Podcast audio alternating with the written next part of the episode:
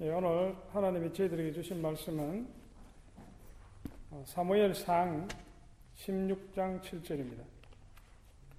예, 찾으셨으면 저희가 봉독하도록 하겠습니다. 여호와께서 사무엘에게 이르시되 그 용모와 신장을 보지 말라. 내가 이미 그를 버렸노라. 나의 보는 것은 사람과 같지 아니하니 사람은 외모를 보거니와 나 여호와는 중심을 보느니라. 아멘. 잠시 주신 말씀을 가지고 기도드리겠습니다. 영광의 주 하나님, 저희가 매주 수요일은 성경 66권을 한 권씩 살펴보는 통독의 시간을 가지고 있습니다. 하나님께서 저희들에게 주신 이 귀한 생명의 말씀을 우리가 날마다 상고하면서 하나님이 저희들을 통하여 이루고자 하시는 그 삶의 분명한 목적을 깨달을 수 있는 저희들 될 수 있도록 주님 도와주옵소서. 이 시대에 제약이 관영한 세상입니다. 주님, 저희들이 말씀 안에서 주님 앞에 우리가 영적인 순결을 지킬 수 있도록 주님 도와주시옵소서.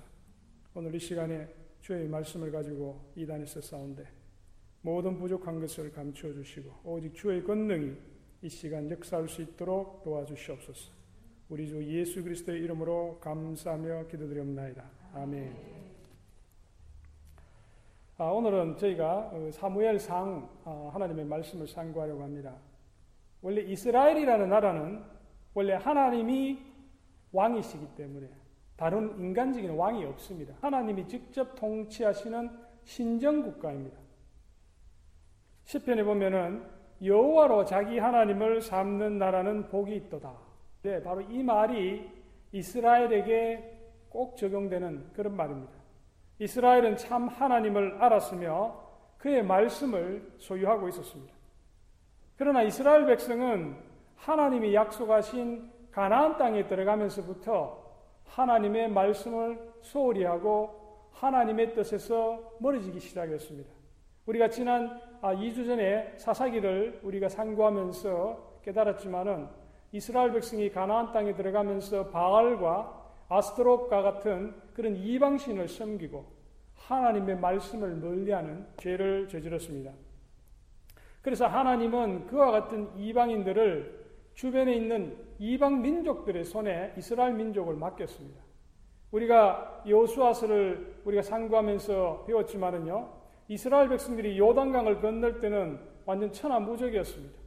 그들이 여리고성을 무찌르고 아이성에서는 일시적으로 패배했지만은 다시 저들이 전력을 정비해서 아이성도 함락시키고 그래서 그들이 가나안 땅을 남북으로 전쟁을 치르면서 그 땅을 정복하지 않았습니까? 그런데 이스라엘 백성들이 하나님을 섬기는 대신에 바알 신과 아스도로를 섬기면서부터 하나님께서는 그들을 오히려 이방인들의 손에 맡기셨습니다. 요단강을 건너서 가나안 땅을 점령하러 갔던 이스라엘 백성들이 오히려 그 가나안 백성들에 의해서 지배를 받는 어처구니 없는 일들이 사사 시대에 일어났습니다. 그러나 하나님은 긍휼과 자비의 하나님이셨습니다. 그분은 이스라엘이 이방 민족의 압제에서 신음하며 하나님의 도움을 강구할 때에 사사라는 사람들을 일으키셔 가지고 그들을 통해서 이스라엘 백성들이 이방 민족의 압제에서부터 해방되는 구원받는 그런 놀라운 이적을 보여주셨습니다. 이 사사 시대가 약 한 300년 동안 지속이 됩니다. 그리고 그 사사 시대가 마무리되고 이스라엘의 새로운 왕이 이제 탄생을 하는데 이스라엘이 신정 국가에서 사사 시대를 거쳐서 이제 왕정 국가로 넘어가는 바로 사사시대와 왕정국가에 넘어가는 과도기가 바로 이 사무엘상이 말씀하고 있는 그 시대적인 배경입니다. 이 사무엘서는 보면요, 성경에 사무엘 상하고 하가 있죠. 예? 그 다음에 열왕기 상하가 있고 역대 상하가 있고. 그런데 원래 이 히브리 성경에는요, 사무엘 상하가 아니고 그냥 사무엘서예요. 예? 그 다음 열왕기 상하도 아니고 열왕기. 그 다음에 역대도 그렇고 역대, 역대는 역대습니다. 그런데 4세기에 제롬이라는 신학자가 이 구약 성경을 이 라틴어 성경으로 번역을 하면서 사무엘서를 상하로 분리하고 또 열왕기서도 열왕기 상하, 역대 상하로 분리를 했습니다. 그 번역한 라틴어 성경이 중세 시대 때 교회에서 어, 성경으로 인정을 받아가지고 그것이 쭉 사용되다가 그 위에 영어 성경으로 번역되고 우리 한글 성경으로 번역되면서 그 성경 체제가 계속 유지되어 온 거예요. 그래서 지금 우리가 가진 성경은 이 사무엘서가 사무엘 상하로 나눠져 있습니다. 그 원래 히브리 성경은 하나의 성경이다. 어, 그렇게 보시면 됩니다. 그래서 저는 아, 원래 성경은 하나지만은 이 지금 현재 우리가 사용하고 있는 이 성경에 아, 맞추어서 어, 오늘은 사무엘 상을 살펴보고 다음 주에는 사무엘 하를 살펴보려고 합니다. 사무엘이라는 사람은 하나님께서 세우신 사사요 또 선지자입니다. 그는 날 때부터 어머니 한나의 그 기도에 의해서 태어난 사람입니다. 그리고 평생 하나님의 곁을 떠나지 않았던 주의 선지자입니다. 그러나 사무엘상의 주인공은 사실 사무엘이 아니고 두 명의 왕에 관한 이야기입니다. 그 두 명의 왕이 누굽니까? 예, 사울왕과 다윗왕입니다. 이 두 사람의 인물은요, 매우 대조적입니다. 사울이라는 사람은 시작은 아주 좋았습니다. 그러나 그 결국은 아주 좋지 않았습니다. 반대로 다윗은 시작은 매우 미미하였지만 그 나중에 힘이 창대하게 되는 그런 축복을 받은 사람입니다. 사무엘상의 이 주제는 어떤 조직이나 나라나 교회의 지도자가 또 백성들이 한 마음으로 하나님을 섬기게 되면은 하나님께서 그들을 높이시고 그들이 하나님을 말씀을 멀리하면은 하나님께서 그의 축복을 거두어 가신다는 바로 그 내용을 우리에게 알려주고 있는 것입니다. 바로 이 주제가 사울이라는 유고의 사람, 그리고 다윗이라는 영의 사람, 이 두 사람의 삶을 통해서 우리들에게 보여주고 있습니다. 영적으로 보면은 사울 왕은 육의 사람입니다. 바로 죄된 본성이 그 내면에 살아 있어서 그가 하나님의 말씀을 따르기는 하였지만은 인생의 아주 중요한 시기 시기마다 그는 하나님의 말씀보다는 자기의 생각, 자기 내면에 있는 그 죄된 본성을 쫓아 산 사람입니다. 반대로 다윗은 그도 사울왕과 같이 때때로 자기의 어떤 육의 그 본성을 저버리지 못하고 죄를 짓기는 하였지만 그는 인생의 전생에 걸쳐서 늘 하나님 말씀에 비추어 살려고 했고 또 그가 하나님 앞에 죄를 저질렀을 때는 정말 눈물로 침상을 띄울 정도로 그렇게 간절하게 회개하면서 하나님께로 돌아왔던 바로 그 영의 사람입니다. 사람은 누구나 이 육과 영이 그 안에 우리의 내면에 공존하면서 때로는 육이 우리의 정신을 지배할 때가 있고 또 때로는 우리의 영이 우리를 지배할 때가 있습니다. 우리 인간의 정신을 육이 지배하면은 그 사람은 육의 사람이 되는 것이고 우리 인간의 정신을 하나님의 영이 지배하게 되면은 그는 하나님의 사람이 되는 것입니다. 그래서 사도 바울은 육신의 생각은 사망이요 영의 생각은 생명과 평안이다. 그렇게 말했습니다. 우리가 살아가면서 100% 하나님의 말씀에 따라 순종하면서 사는 것은 거의 불가능합니다. 저나 여러분이나 하나님의 말씀을 우리가 믿고 그리스도인으로 살아가지만은 때때로 우리가 하나님 말씀 앞에서 비추어 보면 여러 가지 많은 죄를 짓지 않습니까? 그것은 우리 안에 남아 있는 바로 죄된 본성, 바로 육 때문에 그렇습니다. 그러나 하나님이 택한 사람은 그 가운데서도 늘 자기 자신을 하나님 말씀에 비추어서 자기 자신이 잘못한 것에 대해서는 하나님 앞에 회개하고 또 그와 같은 죄를 되풀이지 않기 위해서 늘 조심합니다. 반대로 하나님이 택한 사람이 아닌 경우에는 한때 신앙생활을 잘하는 것처럼 보입니다. 교회 생활 열심히 하는 것처럼 보입니다. 그런데 그 뿌리가 생명 대신 예수 그리스도에게 닿아 있지 않기 때문에 그 사람의 그 결국은 그 나무가 우리가 이 깊은 샘물에 뿌리를 내리지 못하면은 가뭄이 닥치면은 말라버리는 것처럼 아무도 모르게 그냥 그 신앙생활이 나중에 되면 허지부지해가지고 교회 생활을 다 버텨버리고 그냥 신앙이 없는 사람이 되어버리는 경우가 많습니다. 하나님은 선지자 에레미야의 입을 통해서 이 두 부류의 사람, 육의 사람과 영의 사람에 대해서 이렇게 말했습니다. 나 여호와가 말하노라.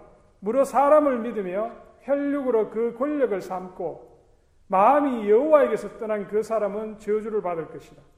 그는 사막의 떨기나무 같아서 좋은 일에 오는 것을 보지 못하고 광야 간조한 곳, 그 은근한 땅, 사람이 거하지 않는 땅에 거하리라. 바로 이것은 육의 사람을 두고 하는 말입니다. 반대로 영의 사람에 대해서는 그러나 물론 여호와를 의지하며 여호와를 의뢰하는 그 사람은 복을 받을 것이다. 그는 물가에 신기운 나무가 그 뿌리를 강변에 뻗치고 더위가 올지라도 두려워 아니하며 그 입이 청정하며 가무는 해도 걱정이 없고 결실이 그치지 아니함 같으리라. 바로 영의 사람을 두고 하는 말입니다. 사랑하는 성도 여러분, 저는 여러분 모두가 이 물가에 신기운 나무가 되기를 바랍니다. 그래서 더위가 올지라도 두려워하지 아니하고 그리고 그 입이 청정하며 가문은 해도 걱정이 없고 결실이 그치지 않는 그런 축복을 누리실 수 있기를 바랍니다. 이 사무엘상은 크게 세 부분으로 나눠집니다. 처음에 그 일곱 장은 선지자 사무엘의 삶에 대해서 다루고 있습니다. 그리고 8장부터 15장까지는 육의 사람 사울 왕에 대해서 다루고 있습니다. 그리고 16장부터 31장까지는 영의 사람 다윗의 삶을 다루고 있습니다. 그래서 쉽죠. 사무엘상은 세 사람. 사무엘, 사울, 다윗. 예, 바로 그 세 사람의 삶을 다루고 있는 것입니다. 사무엘의 어머니가 누굽니까? 예, 한나. 이 선지자 사무엘의 어머니 한나는 성경에 나오는 훌륭한 믿음의 여인 중의 하나입니다. 그녀는 에브라임 사람 엘가나의 아내였습니다. 그녀는 한때 태가 열리지 않았어 자녀를 가지지 못했습니다. 한나는 여호와 하나님이 계신 성전에 올라가서 하나님 앞에 간절히 기도했습니다. 하나님은 그녀의 기도를 들어주시고 이 사무엘이라는 어, 아이를 하나님이 허락해 주십니다. 한나는 하나님 주신 이 사무엘을 어려서부터 구별해서 나시린으로 하나님 앞에 드리기로 서원을 합니다.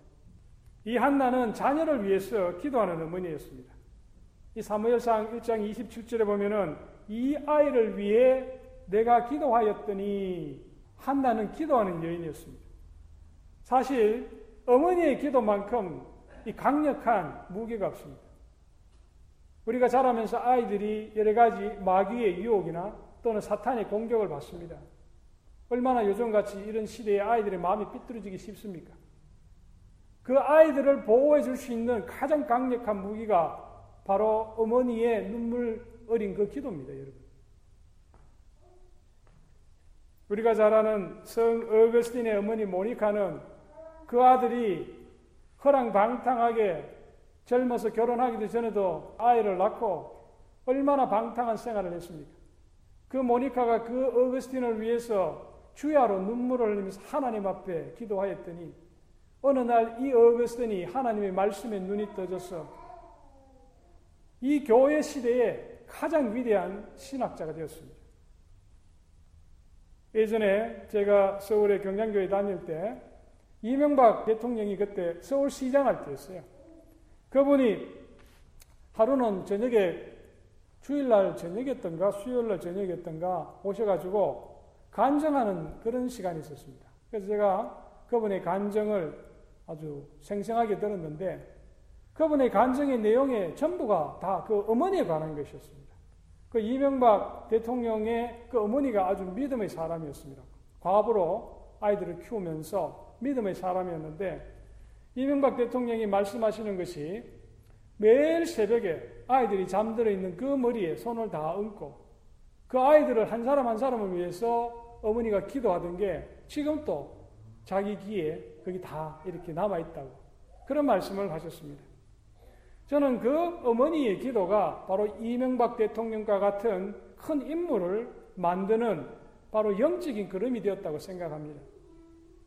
그래서 어, 여러분들도 어, 이미 자녀가 장성해서 결혼한 분들도 계시고 또 여기 갓난아이를 지금 낳고 이렇게 키우시고 계시는 우리 집사님도 계시는데 아이들을 위해서 기도를 많이 하십시오. 아버지도 물론 기도를 해야 되지만 어머니의 기도가 절대적으로 중요합니다. 예. 이 아이들은 언젠가는 어머니의 기도가 끊어지지 않으면 돌아옵니다. 예. 그와 같은 우리 간정은요, 너무 많, 많기 때문에 사실 어머니의 기도로 회심하고 하나님의 귀한 일꾼이 됐던 사람들의 그런 이야기를 하라면 사실 2시간, 3시간 에도 부족함이 없습니다. 너무나 많습니다. 그런 내용들이. 사무엘이 자라던 시기는 사사시대의 마지막으로 이스라엘이 영적으로 하나님 앞에 가장 타락했던 바로 그런 시대의 하나였습니다. 그 당시에 제사장이었던 엘리 가문에서 일어난 우리가 그 비극을 살펴보면은 이 시대가 얼마나 영적으로 타락한 시대인지를 우리가 알 수 있습니다. 이 엘리 제사장에게는 두 아들이 있었습니다. 그 아들이 이름이 뭡니까? 네, 홈니와 비나스 이 두 아들이 있었습니다. 아무래도 제사장의 아들들이니까 어, 아주 행실이 발랐겠죠. 그렇습니까? 예, 이 두 아들이 이 엘리 제사장의 이 원래 성품은 상당히 보면 온화한 성품인데 비록 그 아버지가 좀 우유부단한 그런 성격은 있었지만 그런데 이 아들이 하나님 보시기에 참 악한 짓을 했습니다. 이스라엘 사람들이 이 성막에 제사를 지내러 오면은 제사 지내기 전에 고기 중에 중요한 부분을 자기들이 빼앗아 가는 거예요. 성경에 보면은 제사장들이 그 고기를 가져갈 권리는 있습니다. 그것은 제사 드리고 난 다음에 남은 거는 제사장의 목이니까 가져가도 되는데 이 두 아들은 하나님 앞에 제사 드리기도 전에 가장 좋은 부분을 자기들이 가져가는 참으로 이 폐교한 그런 짓을 했습니다. 그리고 그 성막에 성막문에서 수 정도는 여자가 있었는데 그 여자들하고 이 행음을 하고 어, 그런 아주 하나님 보시기에 정말 폐역한 그런 짓을 저질렀습니다. 하나님께서는 이 엘리 제사장의 가문에 이 타락한 것을 보시고 그 가문을 완전히 멸하시기로 엘리 제 사장을 통해서도 말을 했고 또 어린 사무엘을 통해서도 하나님께서 그렇게 명령을 하십니다. 하나님의 이 말씀대로 엘리 제사장의 두 아들 홈니와 비나스는 전쟁터에 나가서 결국은 전사를 하고요. 또 이스라엘 백성들이 벌레셋과의 전투에서 이 하나님의 이 성교의 도움을 입고자 그들이 성계를 메고 제사장 홈니와 비나스가 나갔는데 이 두 아들은 죽고 또 이 성계마저도 블레셋 군대에게 빼앗겨버리는 참으로 하나님의 백성으로서 감당하기 어려운 수치를 당하게 되었습니다. 엘리는 두 아들이 전쟁터에서 모두 죽고 또 하나님의 성계가 블레셋 군대에게 빼앗겼다는 그 소식을 전령으로부터 듣고 나서는 놀래서 의자에 앉아 있다가 뒤로 자빠져 가지고 목이 부러져서 죽습니다. 참 극적인 그런 죽음입니다. 그리고 엘리의 며느리도 아들을 낳고서는 이러한 충격을 받고서는 생명을 잃게 됩니다. 그녀는 죽어가면서 자신이 낳은 아들의 이름을 이가봇이라고 그렇게 짓습니다. 이 이가봇이라는 이 말은요 성이 이시고 이름이 가봇이 아니고요. 가봇이라는 말은 영광이라는 말이에요. 히브리 말로. 가보드. 아주 좋은, 아주 멋있는 이 히브리 말입니다. 가보드. 하나님의 영광. 가보드. 근데 여기 이 가보드 하면요. 하나님의 영광이 없어졌다. 하나님의 영광이 사라졌다. 그런 뜻입니다. 이 말은요. 이 엘리 집안에 하나님의 영광이 사라졌다. 하는 그런 뜻도 있지만은 이스라엘 민족에게 하나님의 영광이 사라졌다. 하는 그런 뜻도 됩니다. 바로 이 엘리 제사장의 이 손자의 이름, 이 가봇이라는 이 말에서 당시에 이스라엘의 사회가 얼마나 영적으로 타락했는지 우리가 그것을 알 수가 있습니다. 우리는 모세와 여수, 여수아 시대에 일어난 일들을 통해서 하나님의 성교는 하나님의 임재를 상징하고 그 성교가 있는 것에는 하나님의 권능이 나타난다고 우리가 그렇게 배웠습니다. 그래서 성교가 있는 곳에는 강물도 갈라지게 되고 또 성계가 그 권능을 발휘하면은 적들도 물리치고 그런데 웬일인지 바로 이 엘리 제사장 시대에는 그 성계가 전혀 힘을 발휘를 못하는 거예요. 그래서 블레셋 군대에게 빼앗겨 버립니다. 이것은 무엇을 의미합니까, 여러분? 하나님의 성결 하더라도 사람들이 영적으로 하나님 앞에 범죄하여 하나님의 영광에서 떠나면은 성교는 더 이상 이스라엘을 보호해 주지 않는다는 것입니다. 오늘날 성도들이 교회 생활 열심히 하더라도 그들의 삶이 하나님의 말씀에 따라 살지 못하면은 교회가 성도들을 하나님의 진노로부터 보호해 주지 못합니다. 성도들이 하나님의 말씀 안에서 살 때 그 교회가 하나님의 축복의 통로가 되는 것입니다. 하지만 반대로 교회를 섬기는 성도들이 하나님의 말씀에서 벗어났을 경우에는 더 이상 그 교회를 통해서 하나님의 은혜가 내려오지 않습니다. 그러므로 우리 캐롤라이나 한인교회 성도들은 늘 하나님의 말씀 안에서 살아 있었어. 그분을 기쁘시게 하는 그런 삶을 살 수 있어야겠습니다. 그럴 때 주님은 이 캐롤라이나 한인교회를 통해서 성도들의 삶의 모든 영역, 물질적인 측면, 인간관계적인 측면, 자녀, 또 자기 자신의 어떤 개인적인 건강, 이 모든 우리의 삶의 전 영역에서 하나님이 이 교회를 통해서 놀라운 은혜의 담비를 내려주시는 것입니다. 사무엘상 8장부터는 우리가 카메라로 이렇게 하면은 이 앵글이 사무엘에게 이렇게 집중이 됐다가 이 카메라 앵글이 다시 다른 사람에게로 넘어갑니다. 바로 그 사람이 사울 왕입니다. 사무엘에게는 요엘과 아비아라는 두 아들이 있었는데 그들이 아버지의 뒤를 이어서 이스라엘의 사사가 됩니다. 그러나 이 아들들이 불공정합니다. 사람들에게 뇌물을 받고 재판을 하는데 재판이 어그러지는 거죠. 요즘 보면은 뭐 재판관들, 판사들 중에 보면은 뭐 뇌물 받아 먹고 지금 신문에 지금 오르락 내리간 사람들 많지 않습니까?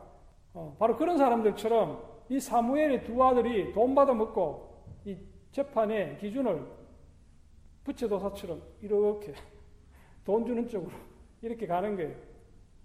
그래서 이스라엘 사람들이 사무엘에게 찾아옵니다. 당신네 아들은 도저히 우리가 이 사사로서 의지할 수 없으니까 우리 주변의 다른 이방 민족들처럼 우리도 왕을 세워달라.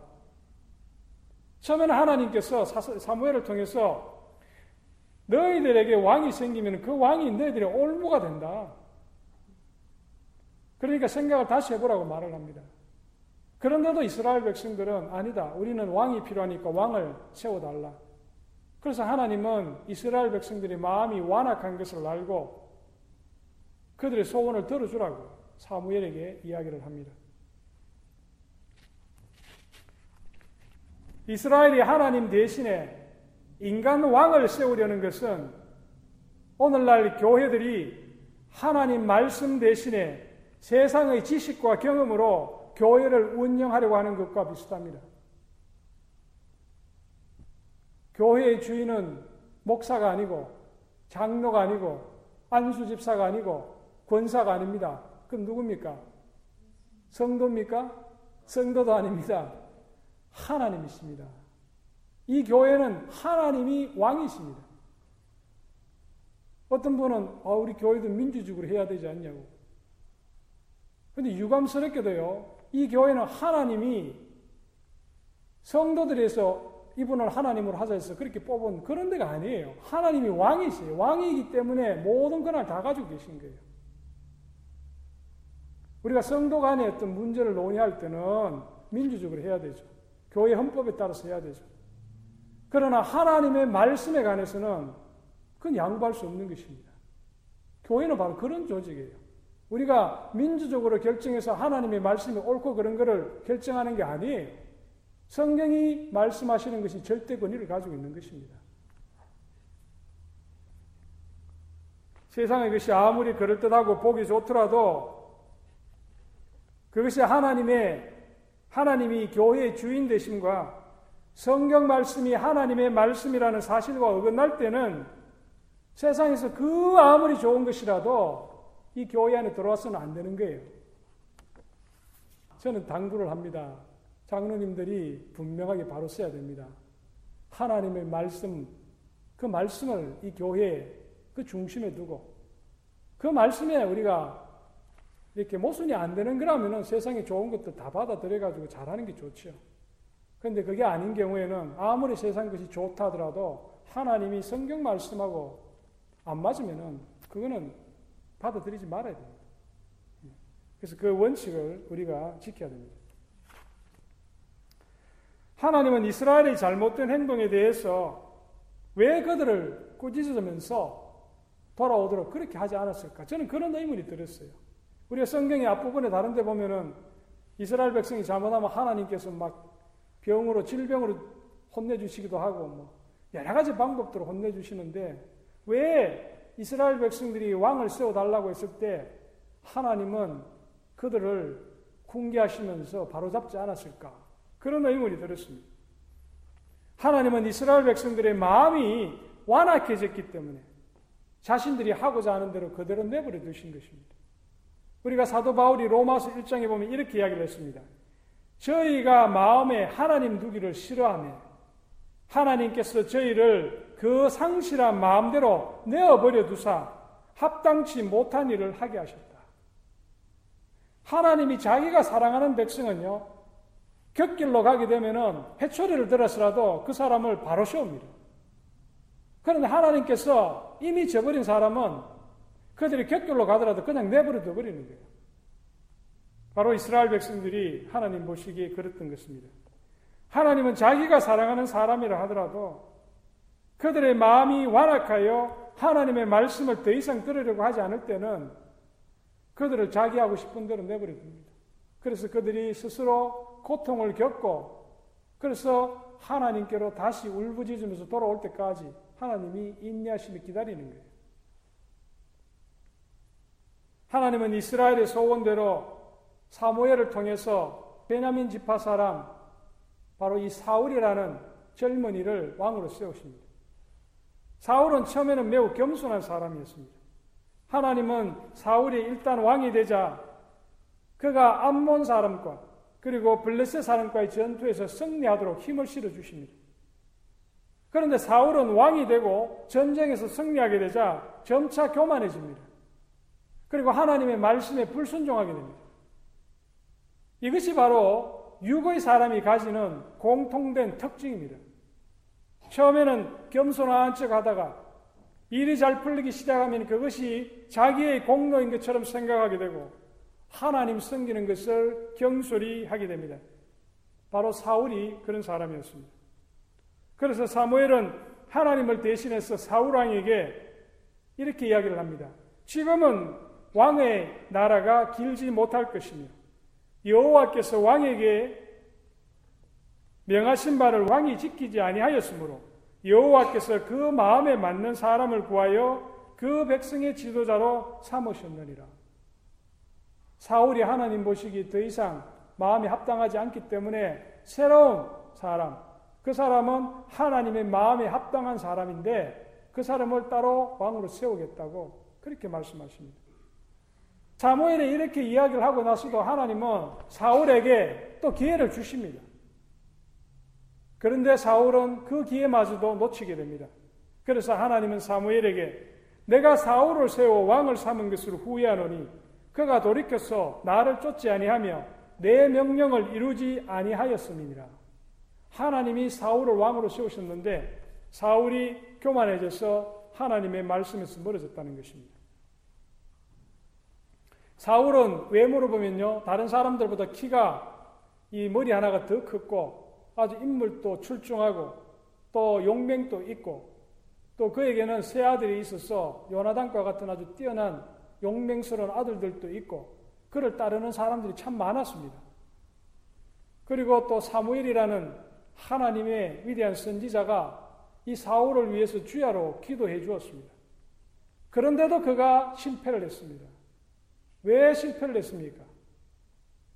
그가 하나님의 말씀을 온전히 따르지 않았기 때문에 일부분만 따른 거예요. 일부분만 타협하고 자기한테 소녀가 될 때는 그걸 하나님의 말씀을 외면하고 하나님의 말씀을 다윗과 같이 그렇게 100% 온전하게 따르지 못했다는 것입니다.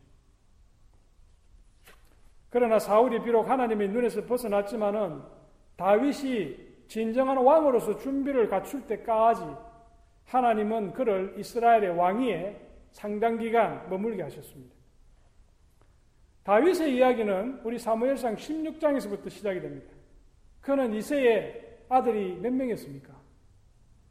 이세의 아들. 어, 여덟인데 다윗이 몇째입니까? 예, 다윗이 바로 말째 아들입니다. 처음에 사무엘이 하나님으로부터 이세의 아들에게서 새 왕을 세울 것이니까 그에게 가서 기름을 부어주라 해가지고 이스라, 이, 이세의 아들을 쭉 부릅니다. 그 첫째 아들 보니까 아주 인물이 잘 생겼고 바로 이 아들이구나 하고 기름을 부어주려고 하니까 하나님께서 NO! 그러시잖아요. 아니야. 예. 그래서 둘째 아들, 셋째 아들, 넷째 아들, 일곱째 아들까지 갔는데 하나님께서는 아니라고 그러시는 거예요. 그래서 보니까 더 이상 아들이 없어. 그래서 이 사무엘이 아버지 이세에게 이제 당신에게는 더 이상 아들이 없냐 그러니까 아니대 한 명이 돼 있대. 어디냐 그러니까 그 아들은 지금 저기 바깥에 저기 들판에서 지금 뭐 양치고 지금 소치고 있다고. 그러니까 아버지가 보기에는 그 막내는 도저히 이제 이 일곱 아들의 축에도 못 끼는 거예요, 지금. 바로 그런 다윗이 선지자 사무엘에게 와서 딱 섰을 때에 그 용모가 준수하고 얼굴이 붉고 하나님이 바로 이 사람이다라고 말씀하지 않습니까? 그래서 이 사무엘이 그 머리에 기름을 붓습니다.